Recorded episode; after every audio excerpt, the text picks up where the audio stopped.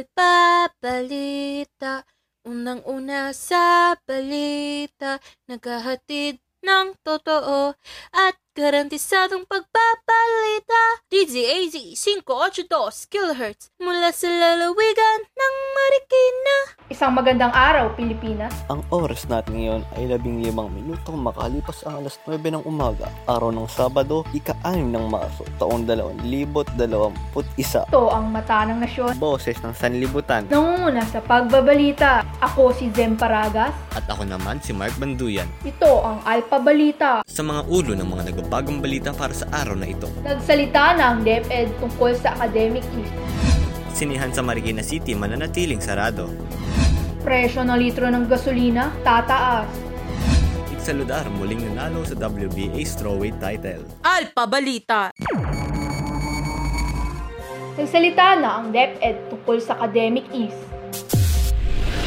Sa isang interview ng CNN kay Chief Secretary Leonor Briones na hindi na kailangan pang dagdagan ng bakasyon ng mga estudyante dahil nagbakasyon na naman daw ng anim na buwan. Pagkatapos may tanong kung babawasan ba ang bakasyon at dadagdagan ng school year at kung ang academic is daw ay makakatulong dahil tumahimik na ang paghiling ng academic freeze ay gagawin daw nila.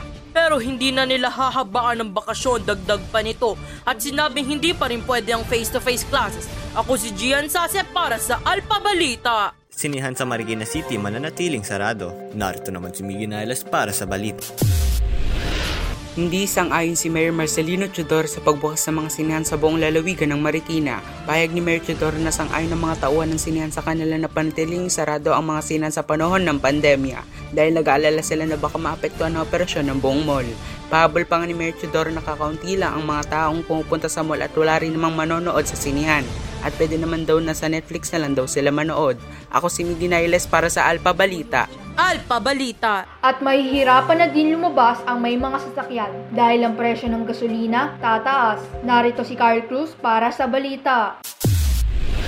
Paunawan ng mga kumpanya ng langis sa mga mamamayan na nagkaroon ng pagtaas ng gasolina simula at Pebrero 23. Alinsulod sa mga gasolinahan, tataas ang presyo ng 1 piso at 10 sentimo ang kada litro ng diesel para naman sa kada litro ng gasolina, dadagdagan nila ng 85 sentimo.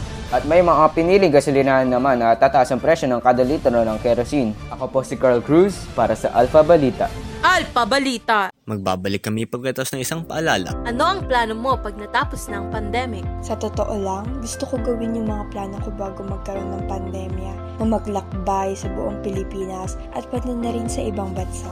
Saan ang pinakaunang gusto mong mag-travel pagkatapos na ang pandemya? Sa concert ng iniidol kong grupo sa Korea, yung TICE, nag-ipon na talaga ako para dumalo sa susunod na concert nila. Tapos after the concert, lilibutin ko ang mga sikat na tourist spot sa Korea. Gusto ko rin pumunta sa Karamuan, Cavite, pati na rin sa Sagada. Nag-ipon na talaga ako para doon. Gusto mo ba na matapos na tong lahat? Siyempre, sino bang ayaw? Sana nga matapos na tong pandemya at magkaroon na ng gamot para dito. Sabi daw ay gagamitin daw natin yung vaccine na ginawa ng China. Ikaw ba, gagamitin mo ba ito? Bakit hindi? Kung matatakot tayo paano uunlad ang pandemyang to, at huwag nyo dapat tanungin yan dahil para sa mga taong nilalabanan ang sakit na to, hindi nila kailangan ng pampahinom ng loob.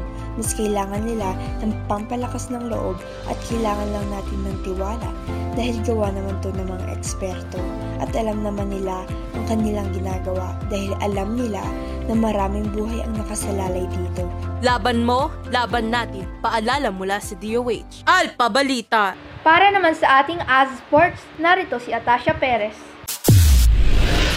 Vic saludara sa ikalawang beses na pagpasok niya sa kompetisyon ng WBA strawweight title ang kauna-unahang title fight sa Pilipinas simula na magkaroon ng pandemya, muling nagwagi laban kay Robert Paradero na kapwa Pinoy. Ginanap ang kompetisyon na ito sa Binyan Football Stadium sa Laguna nakaraang Pebrero 20. Nanalo siya sa puntos na 21 hanggang 4 na may labing isang knockouts, habang ang kanyang kalaban ay natalo sa puntos na 18 hanggang 1 na may labing dalawa naman na knockouts. Ako si Atasha Perez para sa A-Sports. Alpa Balita.